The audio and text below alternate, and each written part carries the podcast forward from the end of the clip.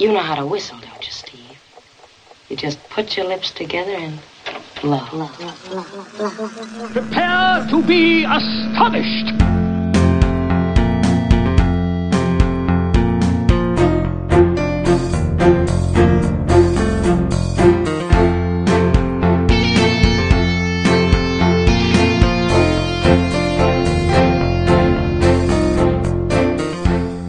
Hello and welcome to Headline This. This is uh, one of three podcasts that I will be sharing with you over the Halloween season um, 2016. This first one is with Melissa Burke, and we'll be talking about horror films, Halloween horror films. And the other two podcasts are with Denver Robbins. We'll be talking specifically about the the film uh, American Werewolf in London, which is kind of exclusively tied in with with uh, a lot of what Denver Robbins has done in the past and how he started out his career. And we'll also be talking to Brian Byers, who is a, a filmmaker from Utah who has moved to Georgia and is taking his craft, his his craft, he's taking his craft into an, a whole new direction. And I, I think it's incredible that for these three podcasts, the three people who I managed to get are all, of course, from the Power X network, uh, former hosts, which is which is kind of uh, fun. It's kind of fun and nostalgic, and uh, I love these people a lot. They're they're very dear to my heart. Um, so this is the Melissa Burke episode, and she's here once again via the wonderful technological breakthrough that is online communication. It's it's incredible. Um, for those of you who don't know or were disappointed that I actually never properly introduced Melissa Burke, you should know that Melissa is a writer. She's a former podcast host for several shows. She's very paranormally infused to the core. Uh, she's also reliable, dependable, works well in a team. Oh, oh, wait a minute. Hang on. What's going on here? Come on. Oh, this is her this is her damn resume. Wait a minute.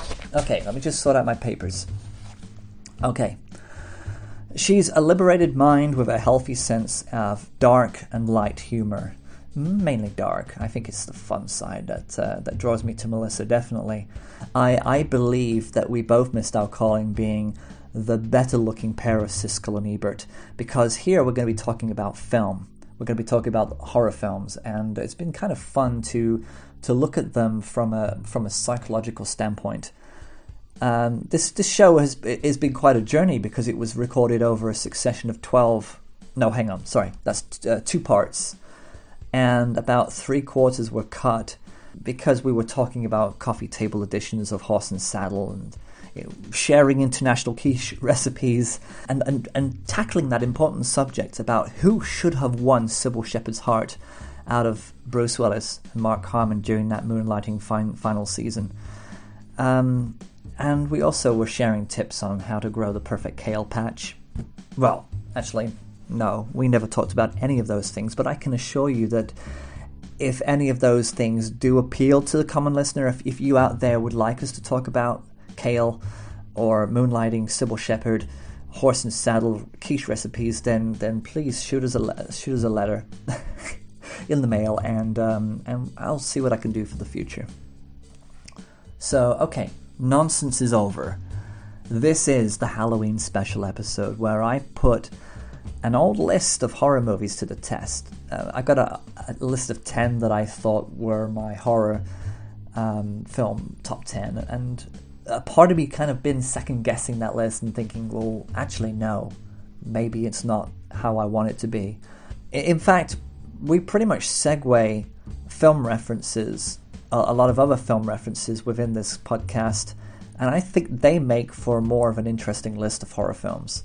A lot of what Melissa has seen aren't necessarily the films that I've actually seen, and vice versa. So far this October, though, it's been a bit of a dud for Halloween viewing um, because I have a a 21 month old kid here. Our viewing has been exclusively about Scooby Doo. That's about as much horror as we're actually getting right now. Is Scooby Doo, maybe Tom and Jerry. Um, that's it. That's all we're getting. But um, I have seen Conjuring 2 which I have mixed feelings about. I think I need to talk to uh, talk to some somebody about that on a couch, maybe. Um, and Martyrs, I think I need to actually go and have an exorcism um, to to release some demons about that movie. Um, but that turned out to be a very well Martyrs, which was turned to me by a friend, Lee Thorne. Um, it turned out to be a very well executed. Um, and but the, the torture for me was hard to watch like with any torture film that's out there, I don't get why people want to see movies about the endurance of trauma to the body, and in, in, in, in, done in so many creative, horrendous ways. But outside of the gore, the ripping of the flesh, there were solid performances from the cast. Um, it was very well done, but to me, it didn't feel like entertainment, not at all. A lot of liquid was spilt on that set, and that's for sure. So that was Martyrs. So if you want to go and see that kind of a film, be my guest, but please don't share. As you know, and uh, as you know, you can safely store any liquids and never get caught short again thanks to our sponsors, Liquid Storage Bags. Yeah, did you hear that? That was professional. Liquid storage bags. Yes, this is our sponsor. Each box of liquid storage bag contains eight Yes, that's right, people, eight bags where you can store your very own liquid items. Each bag is wonderfully transparent for the ease of identification. And you see, there we go, fluffed it up. Oh man. Each bag is wonderfully transparent for the ease of identification of acquired liquids. These bags are durable and easily accessible thanks to the ziplock and seal action. Would that be uh, the animal seal or the singer seal. I don't know what that seal action would be. But just when you thought it couldn't get better, liquid storage bags are now available with the right on label marker absolutely free of charge. Just remember that bags are not sold separately and liquid is not included. Liquid storage bags, the real reason why we bag it up. There you go. I'm so glad that I got that out of the way. So I think I need to have a good old binge watch night of horror films, and um, after this conversation, I've i have certainly got plenty to choose from. Um, and so, in the interest of no longer delaying the conversation, I present to you the Halloween Horror Movie Compendium with Melissa Burke. Over to the interview. Let's bag it up.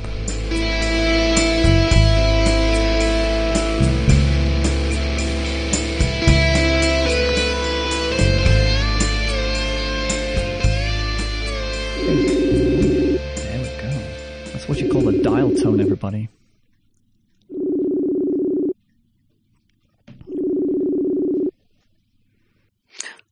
Hello. Hello, you are on the air. How are you? you know, I was thinking, you know, whenever you and I do a show together, mm-hmm. we always miss time with each other. Always. I, I think so, and it's it's not uh, it's not by habit. It's just so difficult with these time zones. It it, it really is, it but I'm be. thinking deeper that it it must be a genius mind thing. Yeah, okay, I'm I'm, I'm with that. I'm I'm I'm okay with the genius mind thing. Um, but uh, okay, let's talk about let's talk about scary movies. Uh, I'll have scary movies for four hundred dollars, please, Trebek. That's right. That's right. That's right. And movies. and you and I and it's funny because you and I have connected on that scary movies because we both have an absolute favorite. We do. And I don't know if I I don't know if yours has been still your number one because mm-hmm. I do did go through your list, yeah. which there's a few that I have not seen on your list. There's actually including yeah. Starry Eyes. There, there's a few films that came out very recently in the last few years. I think we reviewed them on frame by frame, and these these films just blew me away. They were incredible, very different, and uh, but yeah, I think um, I think when I when I look at the list, um, Starry Eyes is especially one of those striking films. It's a very small independent film, worth looking into, definitely. See, I'm rubbing my hands together already. You are, you're exciting. Yeah, um, I have got to your list, mm-hmm. and I um, Dawn of the Dead Dawn was your Dead. number was number your number ten. Now, has your list changed? Um, it hasn't actually. Um, ch- the only thing that's changed on the list is number four, Alien, because Alien is a science fiction, and I did not have American Werewolf in London on that list, so I had to put it in there. There you go. That's now, Alien, although Alien did scare me because I saw it when I was probably 10, and that was like, it was horrible. Horrible. It was It scary. Great, it, it's scary, uh, but Yes. but I think if if we if I'm making a list of my all top ten films, then Alien would be on there. But uh, these are horror films, so it's a completely Yes. different. Uh, but yeah, Dawn of the Dead, the 2004, that's the remake. I'm I'm I'm not a big fan of the old slow walking zombies. Um, I don't know about you. How do you feel about slow walking zombies? Uh, uh, uh, mm, well, I am a Walking Dead fan. Well, that's okay. Well, Hugely. Well, they're not. They're not. They're they're slow walkers, but they're not rampant. Not as rampant, are they? It- no. And so, Dawn of the Dead, I, um, we actually own it, but we own it because, uh, my husband, Stuart, is a huge fan. hmm So I have watched it. I don't hate it, but it isn't one of my favorites. Yeah, and I, I kind of feel as though that when they did the 2004 one, it, it um, I think at the time in 2004 we needed a good horror film that that was um, that was well written, uh, well designed, beautifully photographed, and, and also was a bit of fun. And it was it was nice to see that, and I think that's why it's in my list um, because it it was a truly scary but fun um, horror It- film. it- and I will agree on that. I will agree on that. Although when I kind of went to see the, the Night of the Living Dead afterwards, I kind of just felt like, well, these guys could easily just, uh, you know, just just walk around with a, with a with a something quite gruesome and just plow down down all these very slow moving, very passive um, walkers. Which in Walking Dead is very, is slightly different because they just they they still have a, a bit of pace to them. Y- yes, unless they're in half or hanging from a tree. Yeah. So uh, yeah, Dawn of the Dead. So then number nine, Poltergeist. I honestly think that a lot of these that we have that we have posted here are how they made us feel the first time we saw them. Yes, I think so. It's it's a memory of watching this. I honestly think it's a memory, and it's maybe something that either we loved the adrenaline or we, I don't know. I but I honestly think because Poltergeist, I think is probably higher up for me, only because it really scared the light out of me. Oh yes, it, I was I was. And I, but I loved it. I loved that adrenaline scare. I think there's one thing that's that's that's culturally different culturally different about these films, and and the one thing is is that with Poltergeist, it's set in an American suburb, um, and it's very relatable to you. So it would be it would feel closer to you in that fear zone. For us, America, it, it, when we were kids, America is still this kind of a magical place. You know, it's still it's it's a suburb that that kind of looks like ours, but it's not because it's bigger and it's very different. And um, Mm-hmm. so I, I think we always had a slight distance to watching it, and what scared us is was the actual uh, the, the fact that this is happening to somebody else somewhere else. But whereas I feel as though it might have been happening to you when you were watching it that first time. Exactly. Yes, I can. I can see that. I can. I can. I can co- correlate with that. Yes. So uh, yeah, I mean, I, I think there are some British horror films that probably aren't on this list that I, I should actually readdress and actually say, well, that actually feels a little bit too close to home. But uh, I think you're going to be surprised because I actually like a British one quite a bit, and it's not necessarily scary, but it has that edge to it. And I'll tell you on one of the other ones up higher. I, I'm, I think I might guess which one it might be. You probably can. Shall I guess now, or shall I wait until I think. I later? no. I think you. I. I think you should go ahead and guess now. I'm gonna guess. Okay. I'm going to do my Johnny Carson thing. do you have the envelope to your forehead? I have the envelope to my forehead, and I'd like to say that um, Wicker Man. No. Oh. Uh, you know, uh, now wait, is there? There's more than one version of Wicker Man, so I need to know which one you are referring oh, to. I was referring to the one with, um, yeah, there's the one with, oh, oh, actor name, actor name, David Warner, David Warner. No. No. Okay. No, because I'm thinking of the one that, well, and I think that I don't. Okay, maybe he, it wasn't a British one, but of the Wicker Man, I'm thinking the one with Nicolas Cage, and I couldn't stand that one. Oh my gosh, no! Oh, I, I don't think I, have actually watched that. I've, I've I, I kind of turn off to uh, Nicolas Cage movies recently. That's okay. I am too. So yeah, earlier ones, yeah, I think it kind of peaked with Con Air, maybe. I don't think you went. is that, something that's never been said before? Yeah, I think Nicolas Cage peaked on Con Air. No. So thank you. Do you have another film? And it's I guess it's more of a paranormal, but it it it's pretty scary. A paranormal British film. Yes. Wow. Okay. I should know this. There, there are paranormal. Uh, it's not. It's not on my list, though, is it? No. No. Okay. Oh, I think we're going to have some have some Jeopardy. Here's what I'll do: is I'll kind of I'll kind of try to hint at it up okay. earlier so that you can maybe you can guess it by then. Okay.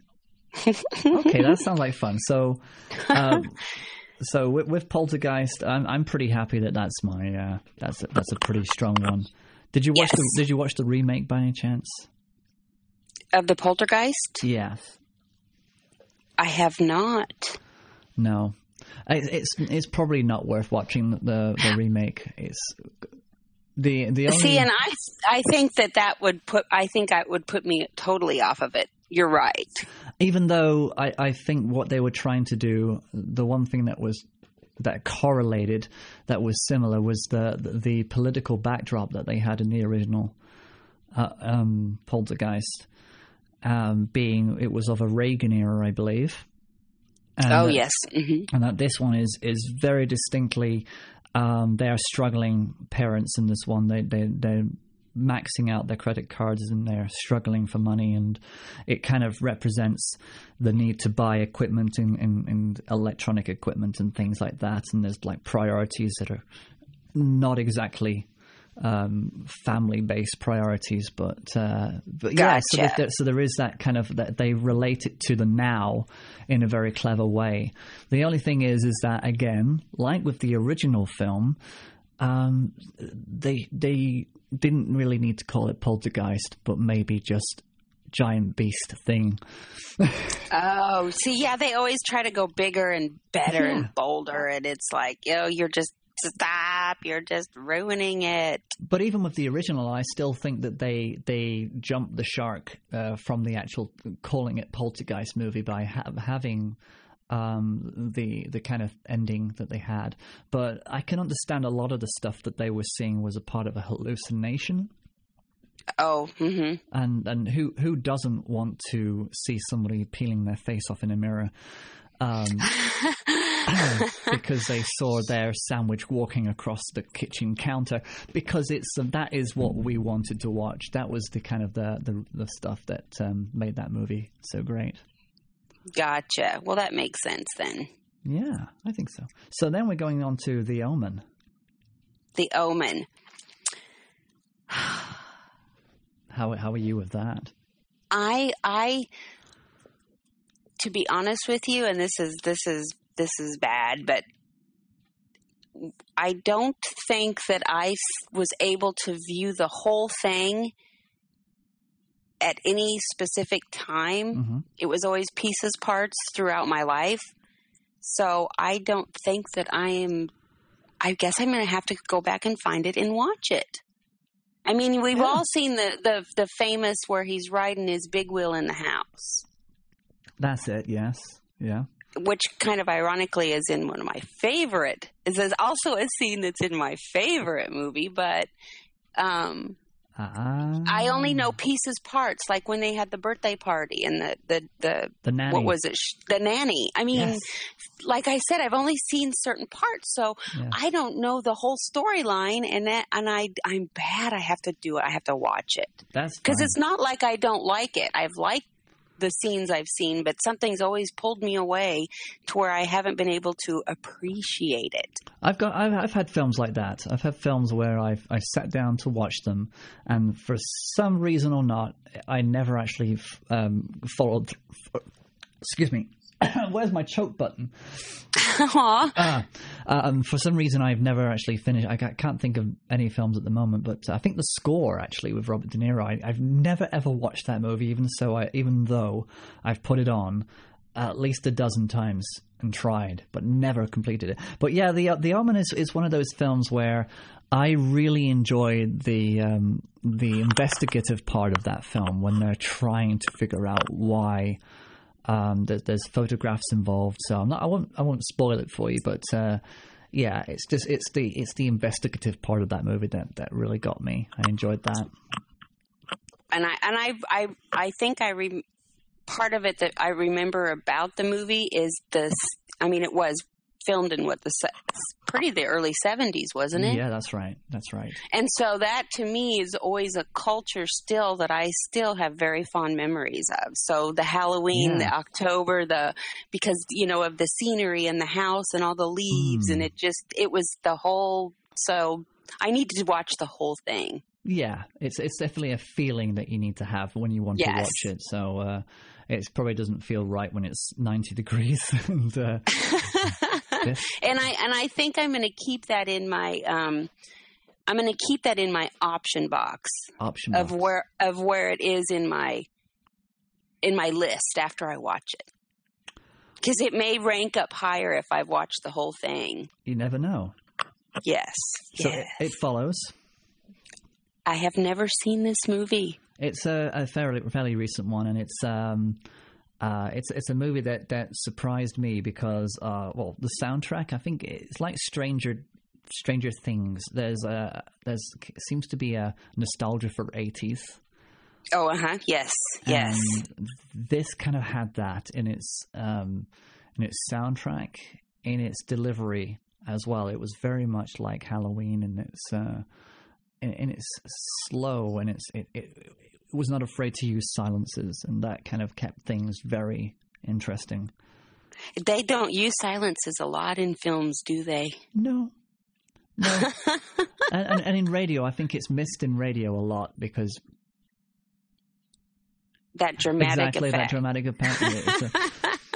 so let, us speed through because I've got, we've got to get through your list before we go too far. Um, oh well, I'll throw mine in there too. Okay. So I'm going to have to watch. I, I, so the next two are the ones that I hadn't seen, and so I'm going to watch It Follows. I do have to watch The Omen all the way through. Mm-hmm. Tell me about Starry Eyes. Starry Eyes is actually a film. Um, it's set in Los Angeles, even though it's a very dark, grim looking Los Angeles. It's not a it's not a bright, sunny sky Los Angeles, but it, I think it's a mood palette based on the character's um, perspective. The main character being an act, a, um, a, tr- a, a, struggling actress who is trying to become um, the next big Hollywood star. And she's working as a waitress in this kind of a Hooters type of thing, and um, and she's struggling to get auditions, and um, she's got friends who are kind of trying to screw her over and get auditions over her, and, and it's it's a very uh, a typical setup for a starlet in the making. And she has an encounter at an audition that changes her, and um, it, it, kind of puts her in this kind of a, a unusual cult. Uh, sense uh, uh sensibility that kind of draws her in, and uh, eventually ah. takes over her. And it's the uh, it's it's basically the third act of this movie. Uh, the, the build up to it is is beautiful. It's not so much horror in the build up; it's more psychological repulsion, that kind of thing. Um, but in the third act, it just goes full blown horror, and it's it's glorious. and very well done. Very well done. And also, there is an eighties mm. there there is an eighties nostalgia to it as well. Um, but the mood palette for Los Angeles is very much a, um, a stylistic choice, and it's a very interesting film to watch. Oh, how wonderful! Did I did I sell it? You did. Oh, you sold it. Oh, I can't Man. wait to see it. so before we go to the next one, because I have all this written down now. So before I go to the next one, mm-hmm. which I absolutely love because it scared me. What about Rosemary's Baby? Rosemary's Baby. I I th- I've seen it once, um, and I think I've only seen it once. And maybe it's one of those films that um, when I watched it, it was not the right time. Maybe I don't know. I watched it a long time ago. Or maybe because I don't know. I think as a woman, that scared the crap out of me. Yes, I think probably. And I, I was young when I saw it too. So. Yes, yes. And I, I, think that there's probably something in that when you're a parent, maybe. So maybe watching it again now might change my mind. It probably would. You probably would be mm. scared. Jane Fonda was it? Was Jane Fonda, wasn't it? Um, no, it was. Um, it was not Jane Fonda. It was not Jane Fonda. No. It was who was the one that was married to Mia Farrow. That's who it was. Mia Farrow. And she was adorable. I mean, she was a, a real doll. She, she, she was. She was cute mm. as a button. Absolutely. And I think that made it even more horrifying. Yeah. Just because she was so sweet and young and innocent and and and her her way of acting is so different than so yeah. many people that I've ever met. So maybe it was like for me as being a young age, being a female, I don't know, but that whole storyline it encompassed because yes. you know it it was maybe so much it isn't a horror movie that it's a what would you say like a thriller? It's yeah psychological i'd say very deep. It is. I think that's more of it more of that than the than the I don't know, than hiding behind the pillow, you know, while you're watching to make sure that whatever happens to them on TV doesn't happen to you too. Exactly, and I think the the um, the one thing that did, that movie did bring out was one of the classic lines uh, from Mia Farrow. Um, what have you done to it? What have you done to its eyes? And the guy goes, "It has his father's eyes." Oh, and it's just, yeah uh, yeah, I mean, I I remember that from the movie, so at least it, it, does have it, it, does have a lot of appeal, and but it, I don't know why it's hit my list, so maybe it requires review. maybe it needs to be your top twenty. it's in there, definitely. so, um, Salem's a Lot. I want to hear your version, A of why, and what it what it means to you because I have a feeling it's kind of going to be the same. I don't know.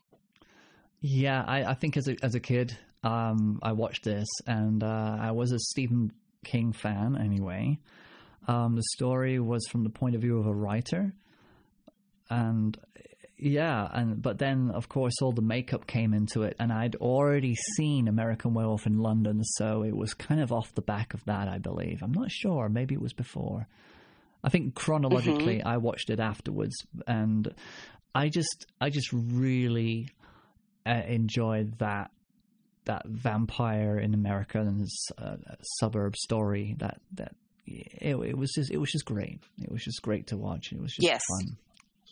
How does that? It was fun. Is that kind of how it, it But see, now I was, I was, I think I was seven when I saw it. Mm. And first of all, what's his name? David. Oh, names. Oh my gosh, I'm gonna have to look because first of all, he was big into acting here. Mm-hmm. And he was like he was like a dream man for the women here, okay? Right. And and he he still was so at that time he was so um, popular in in and I in what we saw on TV was, and was he a singer? Was he a singer? I don't think so. I, I don't know why I'm thinking David Cassidy. oh. like, no, I liked him too, but you're describing no. David Cassidy, but you're not. Well, this isn't he, the guy. No. no, it isn't, and I can't think of his name, which is awful. But I was seven years old, so so when this came on, uh, first of all, it terrified me. It was like if anybody was going to save it, it was the the main character with the blonde hair. But David Soul. David Soul, that is him. Yes, that was who the he was the heartthrob at that time, you know. And I think the scariest part of the whole movie that every time and seeing it at that age, you know, it did have hmm. an effect on me. And it was a good effect. It wasn't a bad effect. Yeah. But was when the when the vampire raised up and window. was looking at him through the window. That was that was the um I think that was the most terrifying part of the whole thing. That's it, and it was it was the tapping. If I remember, there was a tapping on that window, and it and it sent. Yes. That's yeah. That's it, and that, yeah. that that's the reason why. Yeah, exactly. It's perfect. Yes, yes. So I think I I, I like the I like the um. I don't know. I just liked how it was. Now, of course, it didn't have all the super effects that movies have now, but it was it was very original for its time. Definitely, definitely. I think so. And uh, yeah, because it was it was just before American Werewolf in London, 1979. This film was so it was it was yeah it, it started it all off. I think exactly. So I um, we're on to number four now, and uh, as we know, I've replaced Alien with American Werewolf in London because uh, technically Alien, even though it is a horror, it is also more science fiction. So I wanted to keep it a little bit closer to the horror genre. Correct. So that's Correct. a good that's a good idea, I think. I think so too. Yeah. Do you know what's also a travesty? I don't have Don't Look Now on this list either, but that's a no, that's a whole other story. That is, gosh. Really, I don't think I've seen it or even heard of it. Is that horrible? It's uh, oh, it's a, it's a very cool film when if you're if you like the idea of psychic energy and um, yeah but um, maybe it should have a special list because I, I you know um, yeah that, that's one film I'd like to actually do a single podcast on because it is an incredible film is now is it a is it an independent film? Is it a British film? Is it a oh, US film? Do you know what? I think it's it's American Italian. And uh, it's got Donald Sutherland in it, Julie Christie, um, and wow. And it's it's made famous because of the it's a little you know, you know the Spielberg little girl in the red dress in um, Schindler's List. Yes. Well, th- this has been done before. The little girl in the red dress is, is kind of a predominant image in cinema, um, and and so much so in Don't Look Now.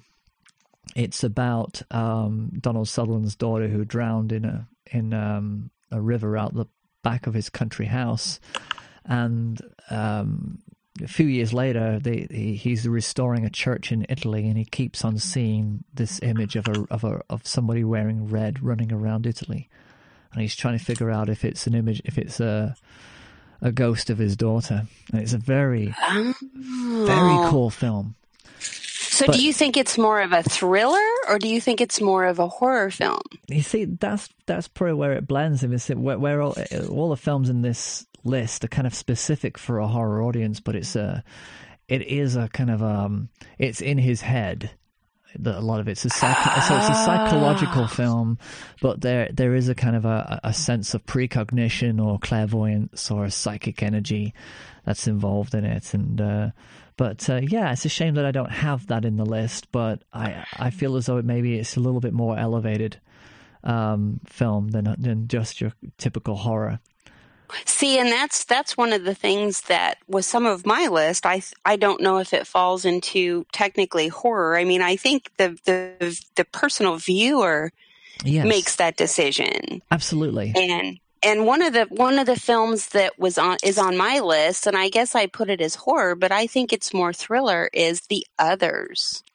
The Others is uh that's that's the Nicole Kidman film, right? Yes, yeah, yes, well, with Christopher Eccleston, who's that's, one of my favorite actors. Yeah, I, would put it on the psychological, supernatural, super. Yeah, maybe there is a a, a, a, a subgenre of horror that is more about getting inside your head. About yes, it's it's that kind of thing. It's like The Innocents. Have you seen that film with the, the two children? I have not. See, this is why I'm so glad that we are talking about this because you are teaching me so much. Well, The Innocents was a that was one of those first film that had uh, spooky children as a as a main part of the of the theme of the movie. 19 Joy, it was 1945. No, that can't be the right one. the Innocents. It's one, 1961. That's better. Okay. Yeah, 1961. Okay. That was a, there are many films called The Innocents, apparently. But yeah, this is definitely, uh, they call it a gothic horror, a gothic horror film even though it's not really horror, like you say. See, and others. I honestly think I see. Yeah. It, it's like it's almost like it's um. I think whenever you, I definitely think that it needs to be into a subcategory, like you said, probably like a thriller or a psychological thriller. Yeah, supernatural psychological thriller which yes. is yeah when, when, when to me a thriller is something where every scene is just literally just keeping you gripped and moving forward fast thriller is uh, something that uh, has a uh, has momentum to it That there aren't any slow moments there aren't any uh, no, nobody relaxes in a thriller. That's, that's exactly. how, how, I think yeah. Um, that should exactly. Be. and then drama you you can basically go in and out of that that mood and yeah i guess. But um so yeah so the, yeah but the innocents 1961 was I, I i feel as though the others was kind of based around that that very much that idea and um, it's based on the novella Turn of the Screw, of course, by uh, Henry James. So, uh, ah. so of, yeah, exactly. So there's a lot of um, kind of links to that kind of gothic house, um, children involved, that kind of thing. It, it, it's it, but this is one of those. the first time I actually saw creepy children who dominate the, the screen and actually put the fear in the actual in, in the adults instead of the other way around. The children opposite way around. Yeah, because usually it's the children who are afraid, and the parents are supposed to be able to protect them. Um, but yeah, it, it's nice to have that subverted. But yeah, the others is also a, a good, strong contender to have in a list. And I liked the I liked the the um, I liked the characters that they used. Yes, because not necessar- not necessarily Nicole Kidman, which she did a fantastic job. But I yeah. loved the I loved the um, well the others. I I loved the their help, their their house help. The house help, yeah, exactly. And I think I mean those three really were a, were strong characters, even though the one lady didn't talk. And the one guy was so kind of quiet. But the the the main, I I don't know what you would call her. What would you call her? The maid, the servant. I don't even know. She was a very strong character, and I've seen her in other stuff. Yes, uh, Mrs. Oh, Mrs. Bertha Mills. Mm-hmm. So she was kind of like a governess kind of a character. She that's was, what yes, that's what she was, and she uh, was yeah. strong, and she was, and and you know, at the end when you're like, holy crap, hmm. there's the whole. I mean, because it was scary anyway, because yes. it was a very dark and a very quiet film. Which is, I mean, often, you almost have to silence. You almost have to turn very... it up really exactly. Remember, we talked about silence. Silence is powerful. Silence is one of those things that people don't realize can actually make more of an effect than actually having everything pounding across Ex- and fast, loud and loud. and boisterous. Yes, you're absolutely. It right. almost puts people at uh, at unease. It does because they don't know how to they don't know how to react because that's the that's the unknown. It is, and I remember speaking to an actor um, down in London, not to brag, but uh, was, you know, at the theatre, in the theatre, and uh, we were in the old Vic. Um, um, and I was I was having a few drinks accidentally with the cast of, of this play. Um, one of them I, I just didn't know who he was at the time, and embarrassingly, I found out that, that later on he was Hugh Bonneville.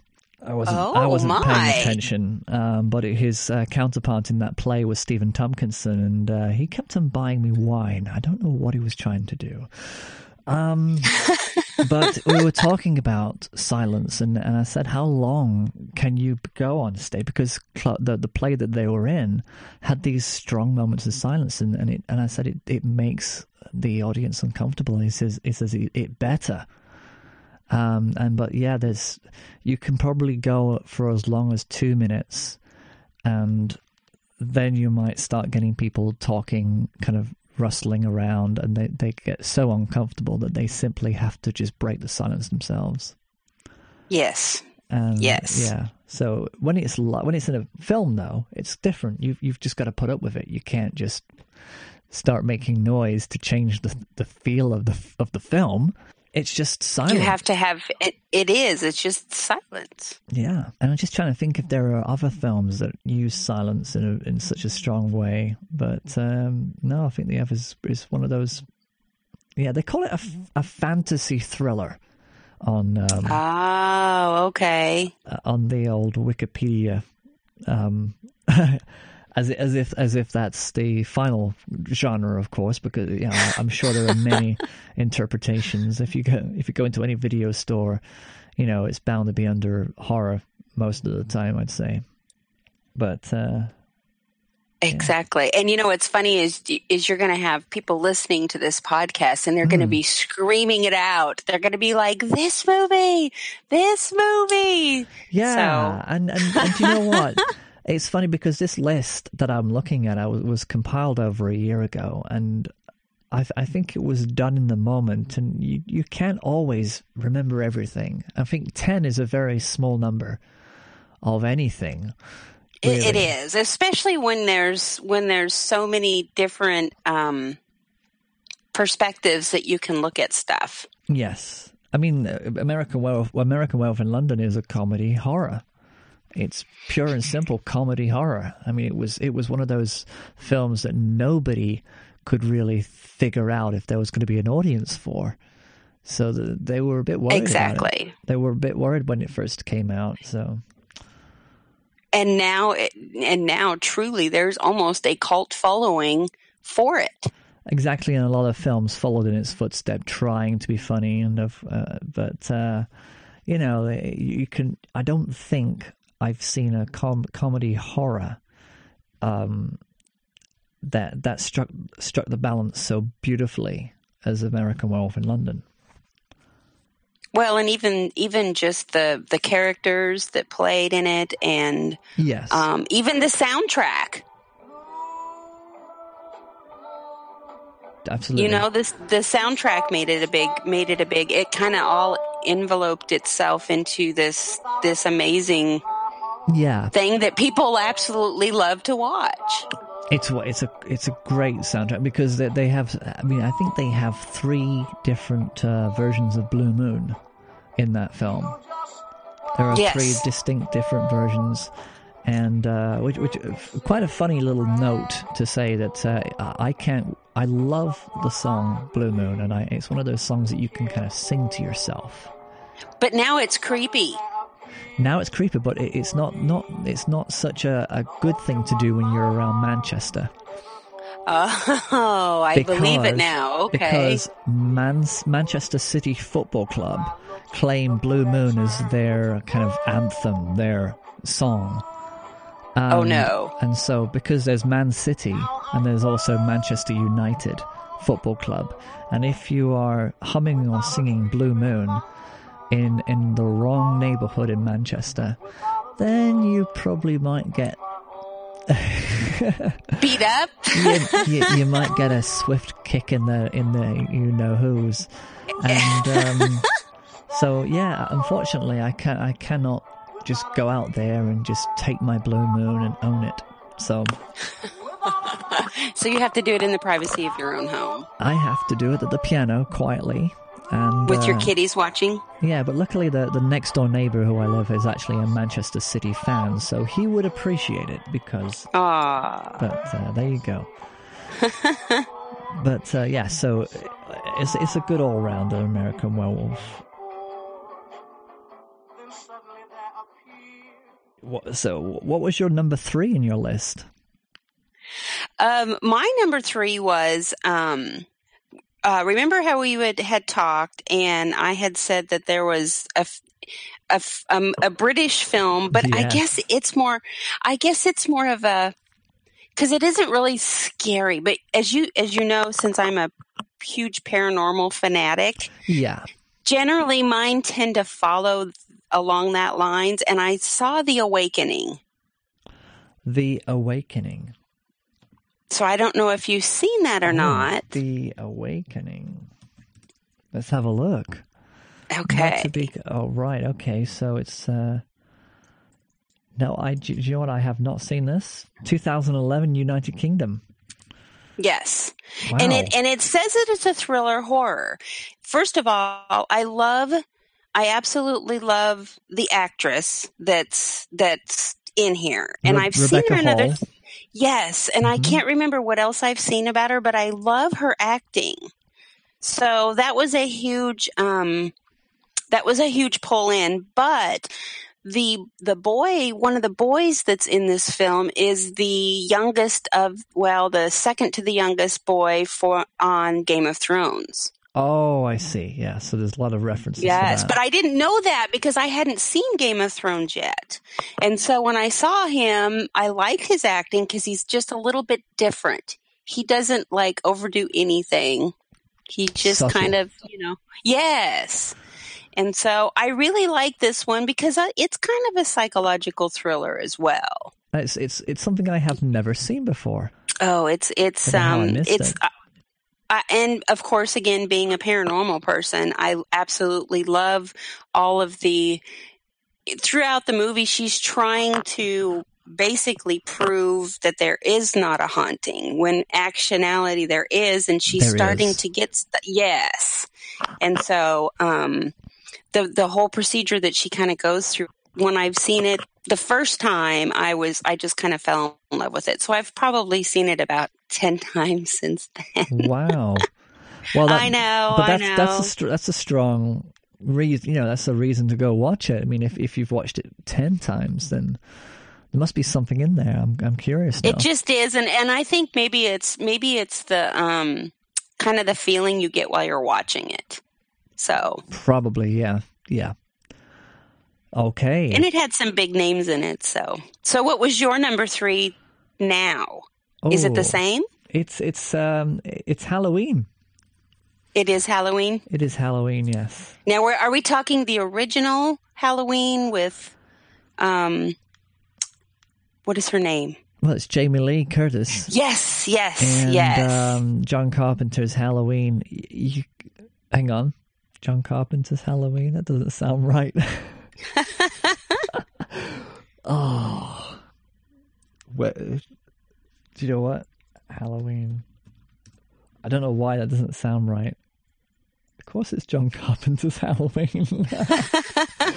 I just I said John Carpenter's Halloween, and it just for some reason, I just I just doubted myself. You know, as soon as you doubt yourself, then you have to then yes and then it just goes spiraling downhill yeah, as you as like, you keep walking of course it's john carpenter who else who else in 1978 had the guts to make that? Who, the score the music. Who else plays oh gosh yes. You know that's john carpenter of course. I may i may have to cut that bit out as well. That's embarrassing. I'm ashamed. Oh, don't be. No, so no, no. Don't you, be. You again uh, would would probably see this as a film that's kind of close to home because it's uh, it's about the suburbs of America. It is. It is, and and at that point in time in the 70s, the mid 70s, of course, I was still young, but Halloween was a lot different back then, of course, even than it is now. Yeah. And and back then you had tons of trick or treaters. You did carve pumpkins. You did um you did dress up, but the whole babysitting thing, I mean, that was big on what I did back then was babysit. You don't want to watch this movie if you have to go babysit on Halloween night. That's you true. know. So what? Of happened- course, she was a lot older than I was, but it still had a very huge impression on me the very first time that I saw it. Definitely, and and, and you just brought something up there as something that the aspect of Halloween in America. So it was very typical for adults to to go out and, and have Halloween parties. Is oh that, yes, oh thing? yes, back then. Oh yes, it was and the it, adults, a lot of adults and the kids stayed at home. Well, and a lot of them actually they would what they would do is they would um, they would have block parties. So they would they would well where I grew up they would have block parties and it was just one city block which was you know probably a good 30 to 40 houses. Yeah. And it was, you know, each across the street and they would put roadblocks on each end. Now the kids would go and they would they would go trick or treating pretty much for the night and and I mean they could go 6 or 7 blocks away to the to the good houses and get the good candy. and and you know they would have no adult supervision back then because back wow. then it was like you know the only thing we would do is we would send our candy. Once we got it we wouldn't eat it because our parents had to investigate but they would send it through the um, through the scanner at the airport so that you know to make sure that it doesn't have needles or razor blades in it or whatever. But back then people made homemade popcorn balls and homemade caramel apples and th- that whole thing that people absolutely don't do now. They just go to the grocery store and they buy you know bags of snickers or those horrible yeah. horrible mary janes oh mary Yuck. janes that's you're is that kind of like you're a, gonna have to look those it's yeah. uh, like a peanut butter candy. All right, all right. Well, here here it's kind of like an oddball of all different possible candies, all the hard toffees, and um, um, I don't know if you have Haribo's over there. I'm not sure. I don't know, to be no. honest. Oh, yes, I think I don't know. I'd have to. I'd tang, have to look. Like like sweet and sour, Tangfastic kind of things, and um, yeah, just a mixture, but a lot of refreshers and oh, and it, it's it's a lot of it's just too hard for your teeth. Yes, and I've ne- yes. I, that was the part that I never liked. I liked it when people dropped in the little tro- chocolate um, chocolate eggs or a little chocolate. Um, oh, so coins. did you like the little? Oh, yes, I remember the chocolate coins. We get those a lot for Christmas. Yeah, we get chocolate eyeballs mainly now. chocolate eyeballs. I remember those, and sometimes they had like the Rice Krispies in them, so hmm. they would be like the the crispy, oh right, crispy chocolates. Yes, oh, so yes. that you know while you're chewing that eyeball, it would make sound. Yeah, you know, there's the added there's the added effect for drama. Yeah, that the um the Walking Dead um effect you could call it. Oh yes. So I, think we probably need a little bit of a talk at the end of this about Walking Dead, but um, I think so too. I I haven't watched it. I was told about it. Some spoilers are already ruined. Ah. Yes, yes, yes. But, you know, to be honest with you, I think that The Walking Dead probably should be talked about because even though it's not a movie, it's a it's a graphic novel and it is a television show. Yeah. I think I think we ought to uh, f- figure that out for an for an upcoming show. Definitely. Yes, yes, yes. Because uh, I think I have a lot to say about it now, more so than I did when I first started watching it. But uh, um, yeah, but that's. I think you and my my.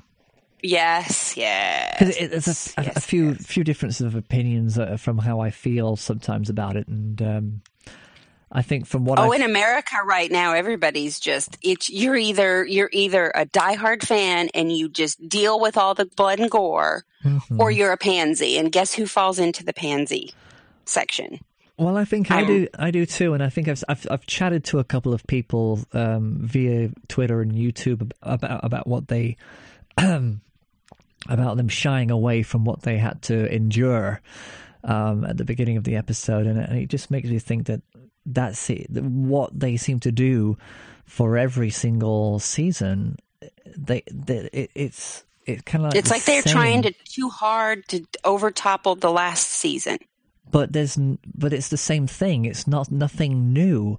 They're not they're not like I just kind of feel as though I, I, I want something a little bit more challenging than just because it is a loop, isn't it? It is a loop because it just ends up there. Even if it's at the beginning of a, if it's in a slaughterhouse or if it's in a, a, a town or a, a, a, prison, they all end up somewhere in a line and and it's it's it, it's a game of Cluedo as to which one's going to get, and it's kind of like, well, you know, really, come on, let let's have some skyscraper action. Let's have some some urban. Um, uh, something something different than just walking around the forest, meeting people with clubs, and uh, yeah. Exactly. Exactly. Or that, that yeah. all of a sudden one of the characters is going to puny out and then they're going to come back and they're going to be twice as peeved as they were, you know, yeah. at the beginning of the season. And then, and then all of a sudden they're going to kick everybody's ass. And then it's, oh, I'm sorry. Fanny. No, that's even worse for you. Um, Do you know what? It's the not rear. a problem. The rear, the kick their ass is fine. Ass is fine. Okay. We're, we're cool about the ass. okay, and that's fine. I'm we're trying cool. not. the hiney, hiney, the, the tushy. I know the the other the other one isn't as kosher, but um, but I said because Americans are very different in that aspect. But um, you know, it's it's like it's almost like it's almost like you said we we have something different. But you know what? I honestly think that if the writers were really good at what they did they could have gotten the same effect yeah. without what i mean just there it just it needs to be sat down and it needs to be thought out. And i don't think that's that was that, thought out. that's it. And i think a lot of it comes from pressure from the producers to basically like you said uh, top off what happened last time. Everybody, if everybody enjoyed that, then we do it again and we do it again, and that's the that's the, one of the failings I find a lot of a lot of TV, TV series tend to kind of fall on. For for my money, I feel as though it's not about that. It's about exactly. It's about letting these characters do something, and instead of just killing them off, you know, before they even get a chance to even do anything, really. They they exactly. always seem to fall short of of, of their potential.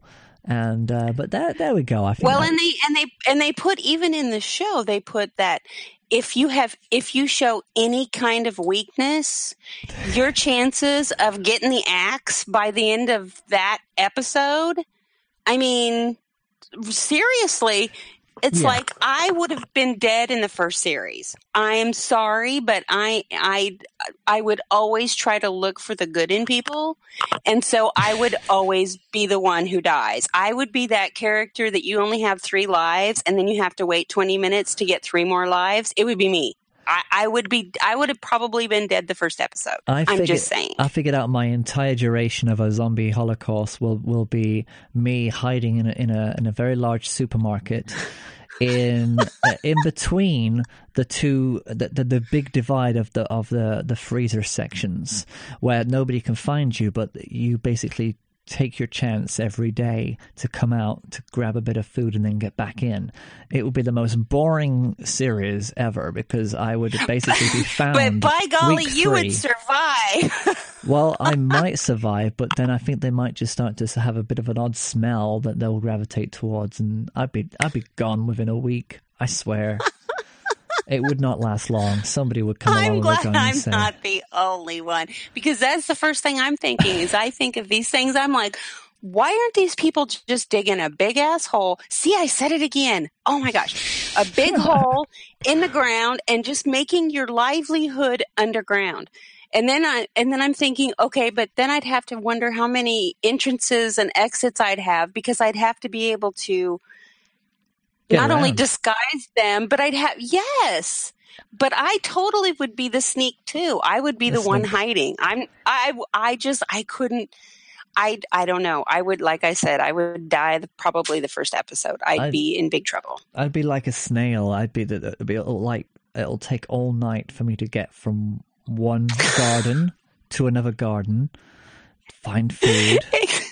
and and I, and I literally would be eating snails and slugs and anything that that moved, um, while everybody else is actually just running around enjoying the, the high life. And I'd be kind of thinking, well, how come everybody's actually enjoying themselves? I'm I, I here I am in the dirt, trying to survive. And I don't. And exactly. and do you think that you could survive not taking a shower for months at a time? No. There's no chance. I, I would be, I would be, not only would I be like shaved bald.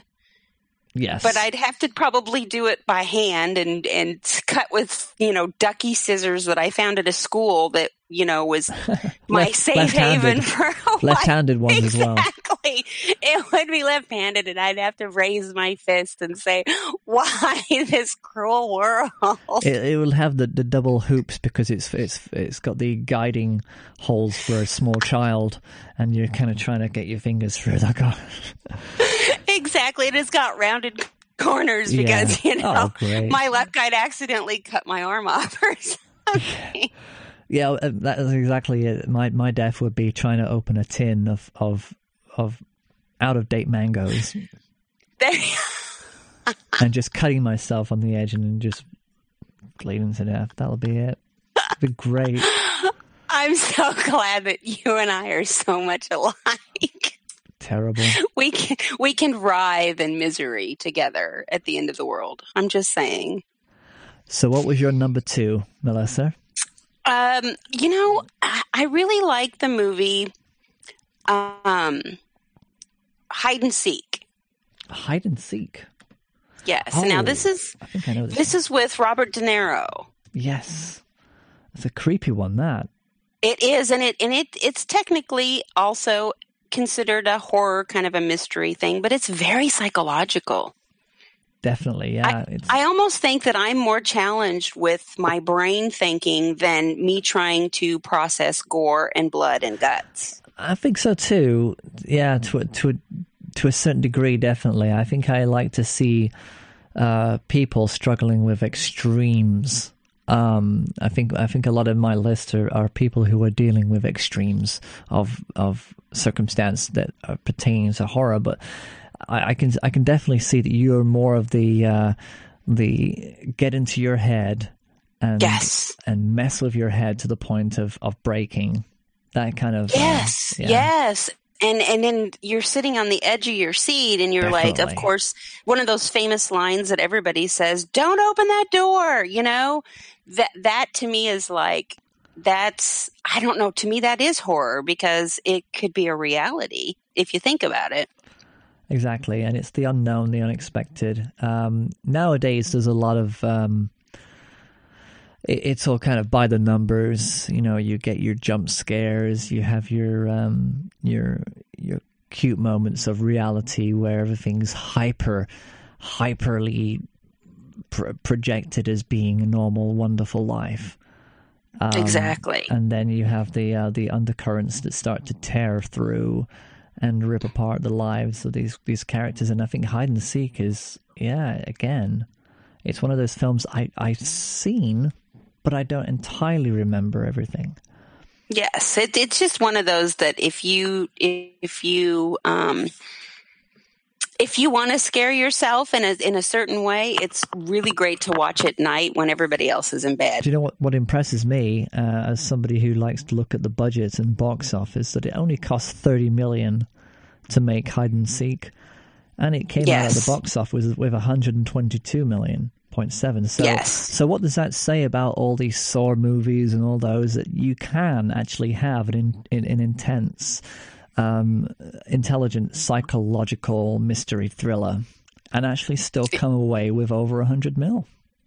Exactly, exactly. And you know where where everybody there's so many different um directors and writers and stuff that think that they like you said the the scheduled scares okay if they've had 3 jumps but what it is is is technically they want to make sure that it's blood and gore Yes. it's sex, it's violence, and it's like you don't really need to me. I mean, yes, there's the older films. I think that was a good um I think that was a good stipulation of watching a scary movie.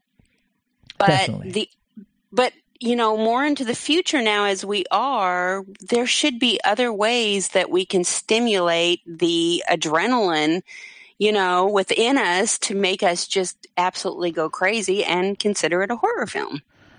Exactly, and, and like we say that that horror kind of breaks through many different conventions, and it's not always just about the, the one thing trying to make you jump in your chair or to.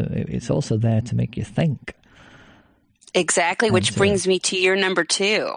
Now that's that's a thinker. it is a thinker because that scared the crap out of me. I'm and it, it was supposed to. it, it, was, and it, it's the whole premise of every, even all the different characters. It's um, yes, Exorcist is probably one of the best older horror films out there. It's a classic example of. I mean, I mean, if you think about it, not a lot happens really in The Exorcist. No. It's not about no. it's not about density. It's about the quality of what you get, and, and and all those scenes. I mean, you kind of you wait for it. When it happens, you're kind of going, "Oh my god, wow! What did I ask for?" And then it just keeps on going further and further and further, and then it's uh, and until it just becomes, you know, until it breaks you. It's great. Yes, it is great, and I like how they used the dark scenes a yeah. lot. Yes. That really that really pulled it together as well because I know a lot of people say now you can't make dark films and have people like it. Oh, yes, you can. Oh, definitely. Yes, you can. The, the I mean, even the, yeah. the uh, standing under the the the the street light. Yes. That they're not even saying anything. They're just showing that. And in your mind, you're allowing the worst possible scenario to scare the crap out of you just by looking at that scene. It, it is an astonishing piece of photography. It's iconic, you know, and it is. Um, it, it says so much, and yet you you can. Film is a visual medium, and if you cannot say something without words, then you know I, I think, and you can see a lot of the films, like the small budget films, a lot of Hallmark stuff. They mm. tend to kind of have narration, voiceover over everything, and they want to kind of tell everything as it's going on. But but this film, you weren't really told what was going on. You weren't no. told anything that the characters didn't know themselves. Um, there's there's no uh, Morgan Freeman exposition, which I like to call it. it, where people which happens actually, a lot now, yes. Which happens a lot now because because they're they're afraid that audiences don't think for themselves. And I think they heavily underestimate audiences for their, their ability to take information in and to take images in and to be able to figure out what those images mean such as the Exorcist well, front cover. It, exactly. And here, when I'm thinking about it, I think about, and, and this is not to demean any of your listeners, but if you are Both going to set two, me included, if you had two people sitting next to each other, Yes. And one of them only likes horror films if there's like I can't watch any of the saws. Oh my gosh, I would die because I I can't even imagine yeah. the the pain that these people are going through. Yeah. So if you think of the the person on the left sitting there and and only liking movies that have blood and gore and violence and, you know, sexual content, whatever the case may be. And you have the other person sitting here that's watching the thrillers and absorbing it and thinking it out. And like I said, I'm not, I am absolutely not demeaning any listeners, but the person that requires the gore and the blood and the you know, all of that extreme stimulation, I honestly think that they're emotionally emotionally shallow. Okay, yeah, I, I, I can understand that definitely, and it's but it's more. I th- I think it's just more the the fascination. It's the same with rubbernecking. You know, when you're on a highway, and yes. there's been an accident on the other side of the highway, not even on your side. The traffic is still stuck on your side because they're all slowing down to have a look yes. at what's going on and it slows the traffic down. Yes.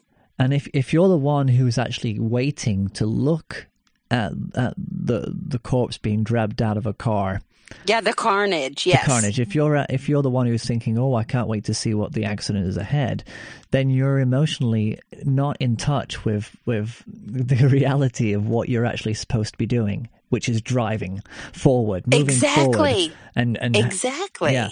And I, I think of it that way. I, I, it's the same kind of thing, and, and and I'm you know I'm the one who's kind of like thinking, you idiots, keep moving. This, this is tragedy, and a lot of these films are about human tragedy. They're about pulling the body apart, and it's it's it's to a point of reality. I mean, the, it, it, don't get me wrong. The one thing about these films is that the special effects artists are working purely with well, the most of the time they're working with practical effects.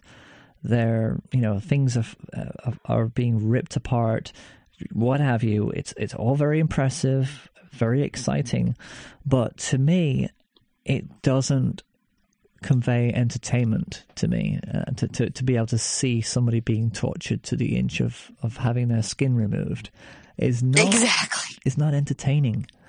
Um, no. even though not all films are supposed to be entertaining. I mean okay Schindler's List hard hard hitting drama not exactly uh, entertaining film in terms of wow, let's watch that again. But exactly, but it, it, it's it's still delivering a story. It's still delivering something that is impactful, that is beautifully image, visually beautifully striking. The characters are something that you can relate to or understand. But I, and there's that human yeah. interaction as well. Yeah. That that part is what I think people gravitate try towards. to ref- exactly so how to, to not gravitate towards that to purely just go into a film and say i can't wait to see what what screwdrivers are going to be inserted into the heads of these people I, I is know. it just seems a little bit um, sadist masochistic it does and uh, void of, of of anything void of feeling in a way but, exactly. Um, but luckily, I mean, The Exorcist is one of those films that, that doesn't go anywhere near that. Um, the torture of a young girl in terms of being possessed is enough, I think, to, to be able yes. to, to cope with. And um, yes, yeah, the, the torment of the the father who um, whose mother kept on haunting him, and uh, it's yeah, it's there's so much in here that it, it it's it tells more of a broader story than it's than just the girl who's possessed by the devil. Exactly. There's a lot more in there. What is your opinion on the original Blair Witch Project? Ah, um, I was a I was a big fan of this film, and my opinion is I I wasn't um, I wasn't really scared about or interested in the nighttime footage of of them being chased mm-hmm. or anything. That that never scared me. What terrified me was what those characters were doing um, on the screen during the day.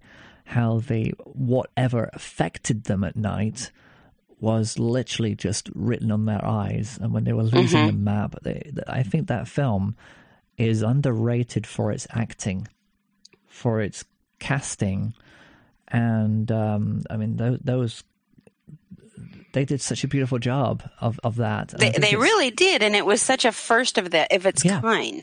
So I, I kind of strip it away from all the com- the code and convention and the whole idea of it being a um, a found footage film. Mm-hmm. One of the first, not the the first, but one of the first. Um, and I see it purely as as a psychological uh, thriller that was that that couldn't be more terrifying to watch um, when it comes to just just staring at these actors who are just playing the characters so real and being so yes. in the just just being so in the moment that you kind of felt you just felt traumatized by the psychological and you um, almost felt helpless didn't helpless, you yeah true but but I think I did I did get queasy when once they found that um, house in the middle of the woods and they went inside. I think enclosure. Why to, would you go in that house? Exactly. Of course, they were hungry and tired and scared and lost. And, yeah, and, and enclosures to me always um, create a sense of foreboding because that's where the people are.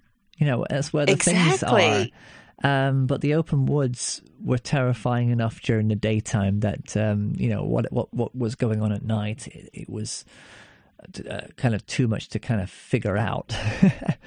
But, exactly. Um, but it was a. It was a. I think the only. I think the really scary part of the whole thing because it. I think because it caught me off guard. Mm. Besides the movie, because I was. I. I. That was one of the first movies that we actually had on DVD. All right. Yeah, because we had actually got a, a, DVD player, and that was one of the movies that came with it. And so, for me, I was like, "Eh, you know, do I want to watch it? Do I not want to watch it?" And, and then when we watch it, it scared the crap out of me. And it's when they're in the tent, and all those little kids are are pounding on the tent wall.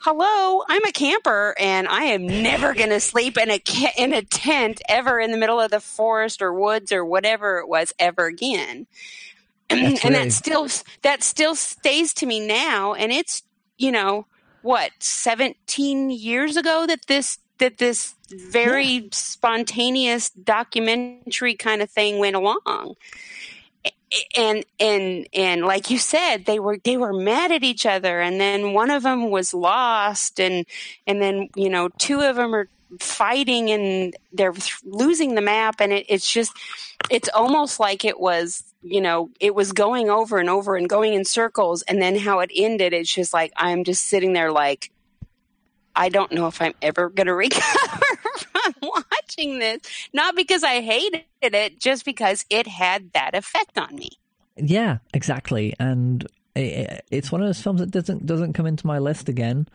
um and I don't know. Like we said, I think this list, a lot of it is to do with um, with uh, nostalgia. Um, and yes. there are films you can't let go of, and there, there's certain films like Blair Witch, which you know they're, they're so fantastic in their own right that you feel as though you, yeah, you don't want to put it into a list. It doesn't it, really fit exactly because it's it, exactly you wouldn't even know where to put it and in what list you would put it in. So I think we should go to number one. What was your number one? the exact same as yours. The Shining. The Shining, and it, and and I know that there's people out there that write horror that otherwise, and they said it's the most boring thing and it's the most predictable. But I tell you what, there is no feeling like being in a huge you know, hotel out in the middle of nowhere where you're surrounded by mountains and snow. Yeah. That if you're going to go insane, that's when it's going to happen. And, and I'm thinking of all the places while I'm watching this on all the places where I would totally hide. But you know, I'd get killed again because I'm kind of the goober of, of scary movies. And, you know, me hiding in this probably massive, beautiful attic because I'm sure they have to have a place for storage. And I'm imagining that up like on a top floor or something would be all storage. I'd be hiding there, but still it's it's the whole Yeah. I think the 70s I think horror movies for the 70s are like have the biggest influence on me. Definitely, uh, definitely. And and rightly so. I think there was a there was a, a thing about the 70s that captured all your fears in, and distributed it into different places. The suburbs a hotel um, if it, the thing that was like an arctic place where where there's nobody around. Nobody all at these, all. all these different i mean uh, the, the seven well that was actually the 80s i think. That was 1982 possibly but still, uh, there's this that era of film. That era, that I would era. say from I'd say from 1970 to 1985. That right there. That's about right. Yeah, because I think things got a little bit. Um, cheapened back uh, when you kind of reached the late 80s things got a little because bit... they were just trying to put it through and get yeah. it out there that's all they cared about but with with with the shining it, it is that big hotel, and, and a, a part of you kind of wishes, especially when you're shown the food larder and all that, Yes. All the perks of actually living there. There's so many perks and, and the idea of actually being there. But, and, and, yeah, you almost wish you could actually be there. And you think, yeah, do you know what? I, I would actually want to be in this hotel and, and I could write a novel while I'm there. And exactly. It would be, but it would just be my story would just be well. I just get a little bit cantankerous every so often, and um, otherwise we'd be writing, and it wouldn't be just all play, all work and no play makes Jack a dull boy. But we would. I honestly think that we would we would have that opportunity, and we would. I think we would. I would finish the what? book. I would finish the book. I would actually finish the book, but I would be so ill from all the bad food that I would have eaten, and of that, that they would have carried me out on a, on a different gurney. and um, yeah, never be taught, and yeah, be asked never to enter the um, the hotel ever again. Again. For, I highly doubt that. I highly doubt that. Yeah, perhaps I would, I would, you know, but the spookiness of being in a hotel. The one thing about that film is, is that there's not a lot of dark night, um, or or night times in the hotel. All the lights are still on. Exactly. It's not as if, like in the others, where all the curtains are closed and it's dark. There's not one moment where they're all kind of like just all in there and it's pitch black. Exactly. If they, if it was if this film was done in the in the 2000s plus, um, they would have lost all power in the hotel. Uh, at a certain time, and they would be all looking for torches and seeing things moving, and in the dark, and it would have been overblown and it would have lost all credibility. And it would have lost all the effect too. Yeah. I honestly believe because yes, even though there wasn't nighttime uh, per se, I mean there was a few like when um, yeah Cat Stevens is that when he gets back and he's there because it's so dark and it, there's so much snow. I mean, it is a blizzard and everything. So, you know, when he arrives, there's that nighttime and then at the end of the film there's nighttime but the rest of it is mostly daytime. Yeah but even even the maze was well lit to be fair. It, exactly not, nothing nothing was really kind of dark but yet the film couldn't be more dark. So it's it's, it's the, the, whole it's the whole mind thing. Yeah it's the mind thing but where, that's where the darkness comes from. And, and I've been in, I've worked as a night porter in hotels where it's it's just lit up all the time, and the funny thing about lights when you're not sleeping through the night, um, it, lights can actually make you feel uneasy, strange, more so than darkness. And that's very true. That's very because it's wide open and it's right in front of you, and you can see everything. So there's no yeah. There's, I mean, if it's going to happen to you, it's going to happen to you and you're going to see it, unfortunately, before it happens to you, whatever is going to happen. Very true, very true, and and, and yeah, the, the, Shining has a. Uh, there's been a lot of talk about it not being Stephen King's vision, the um, Stanley Kubrick version, but Stanley Kubrick is that master who you who knew how to get inside your head, even though it wasn't the same idea that Stephen King wanted to how how he wanted to get into your head. Um, yes, w- which is fine. You know, interpretation is interpretation, and is you know apparently we're we're gunning for the inferior beast. I'm happy with that. Um, but uh, have you seen the TV movie of The Shining, the one that was adapted directly from the Stephen King book? Yes. And what did you think to that in comparison? I was disappointed. Yeah. Because I because again, like at that time of of of the era, it wasn't it wasn't about well, I a I don't know. The actor that they used as the father to me, everything I'd ever seen him in, he was he was a um, a low key character. Mm-hmm. I mean, he you know he never made any waves and he never yelled or anything, and so I, I think seeing him get so upset in the movie and everything. I, I don't know. To me, it was. I don't know. It threw me off. It just it didn't have the feel to it. Trying too hard, I felt. Yes, yes. Trying it's it's hard. almost like the, going overboard every in every direction that they could, and I, I was just so disappointed. Because uh, I, I, yeah, the actor just didn't seem willing enough to be truly committed to being mad but he just had to act mad, and I think that's the difference. That's the big difference. Jack, that Jack, is the difference. Jack Nicholson kind of. Uh, if you see the warm up scenes, the, uh, the the the behind the scenes oh, footage. Oh gosh, yes, where he's he's putting the scowl on his face and he's, he's pumping himself yeah. up and he's getting to that point. Yeah, that's very vital in the in the original in the original movie, I think. But of course, he's always been a fairly good actor as far as spooky, scary, mad. Yeah. Well, I think Melissa, we've really killed it. Um, what we've just done is is we've we, we we've hardly scratched the surface on all of these films, but what we've also managed to do is kind of analyze um, the horror genre, which in a, in a way it, it kind of needed to be done, you know, to understand. Yeah, absolutely. What what what it is that that we're doing, what why we're doing this, why do we watch these films?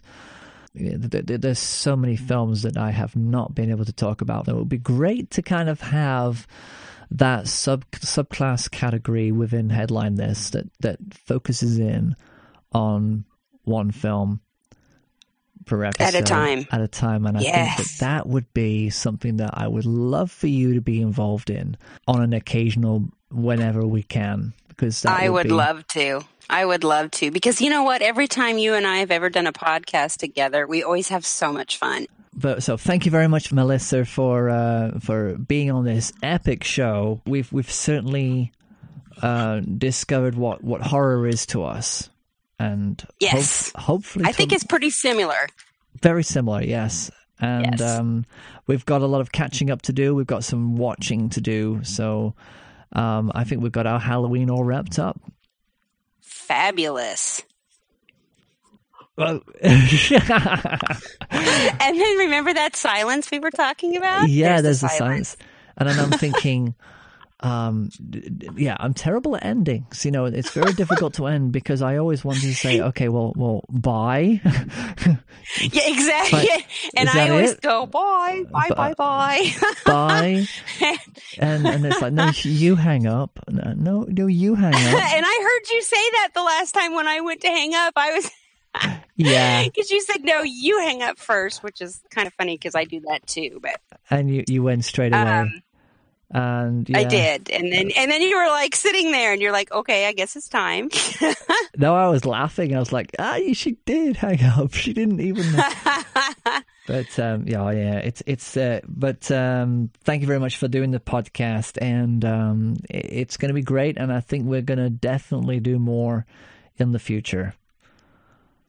I would love that. And I've really enjoyed I've really enjoyed having these discussions with you as I always do. So thank you kindly. Bye bye for now. Bye bye. Bye bye bye. You see that was that so hard? There we go. That's our show. That was Melissa Burke. Thank you so much, Melissa, for uh, for spending two days on this on this podcast. I I hope that you took note of the films that you want to see. I trust me, all of the films that we've mentioned for Halloween are perfect. Um, just just go out there, look for them. Go, go to go to any of your video stores. oh, I wish. Do you know what? I wish it was the era of the video stores because then I'd be able to say to you, just just head on out to your local video store and see if they have a copy of The Conjuring 2 you know, and but we, we can't say that anymore because that's just not what we do anymore. So if you want to find Melissa and um, chat to her, ask her questions, um, you can find her on Twitter at Anewmoo, A N E W M O O. It's uh, not a one word; it's three words, and. Uh, yeah, she's on there occasionally, and uh, you can also find Melissa Burke. That's B U R K on um, on on Facebook. That's the same person, by the way. I made it sound like she was somebody else, um, but um, there you go. She she's a she's a fun person to uh, to chat to. She's a good friend, and she's very loyal. And uh, I'm looking forward to talking in the future with Melissa. And I don't think we'll be talking about film every time. I promise you that we'll be tackling all the other life subjects you know where to find us StephenRedford.com, roastedportions.com. They might not be around forever, but I'm pretty sure that right now, if you went there, there'll be content, there'll be videos, and there'll be podcasts. Please be careful this Halloween and enjoy the next two podcasts. We've got Denver Robbins coming up, we've got Brian Byers coming up. Come on, people, bag it up. Good night for now. Bye bye. Now, Bomb. Consider this next question very carefully. Liquid storage bags! You will never get caught short again thanks to liquid storage bags! Here you get eight, that's right, eight bags in which you can store your very own liquid items. Bags are sold separately, liquid not included. The attractive cardboard box is easy to open. With each wonderfully transparent, durable, and easily accessible. Ready to go! That's right, when you've got to go, liquid storage bags are there for you. Liquid storage bags? That's right, liquid storage bags! They're sleek, sturdy, and stylish. And what's more, you can write all the information you need right there on the bag, where the space is provided. Warning, do not write on liquid storage bags. Liquid storage bags cannot be found in any store, by phone, or online. So you know that liquid storage bags are the product for you. And, only you. What's it called? Liquid storage bags. Ah, yeah! Liquid storage bags.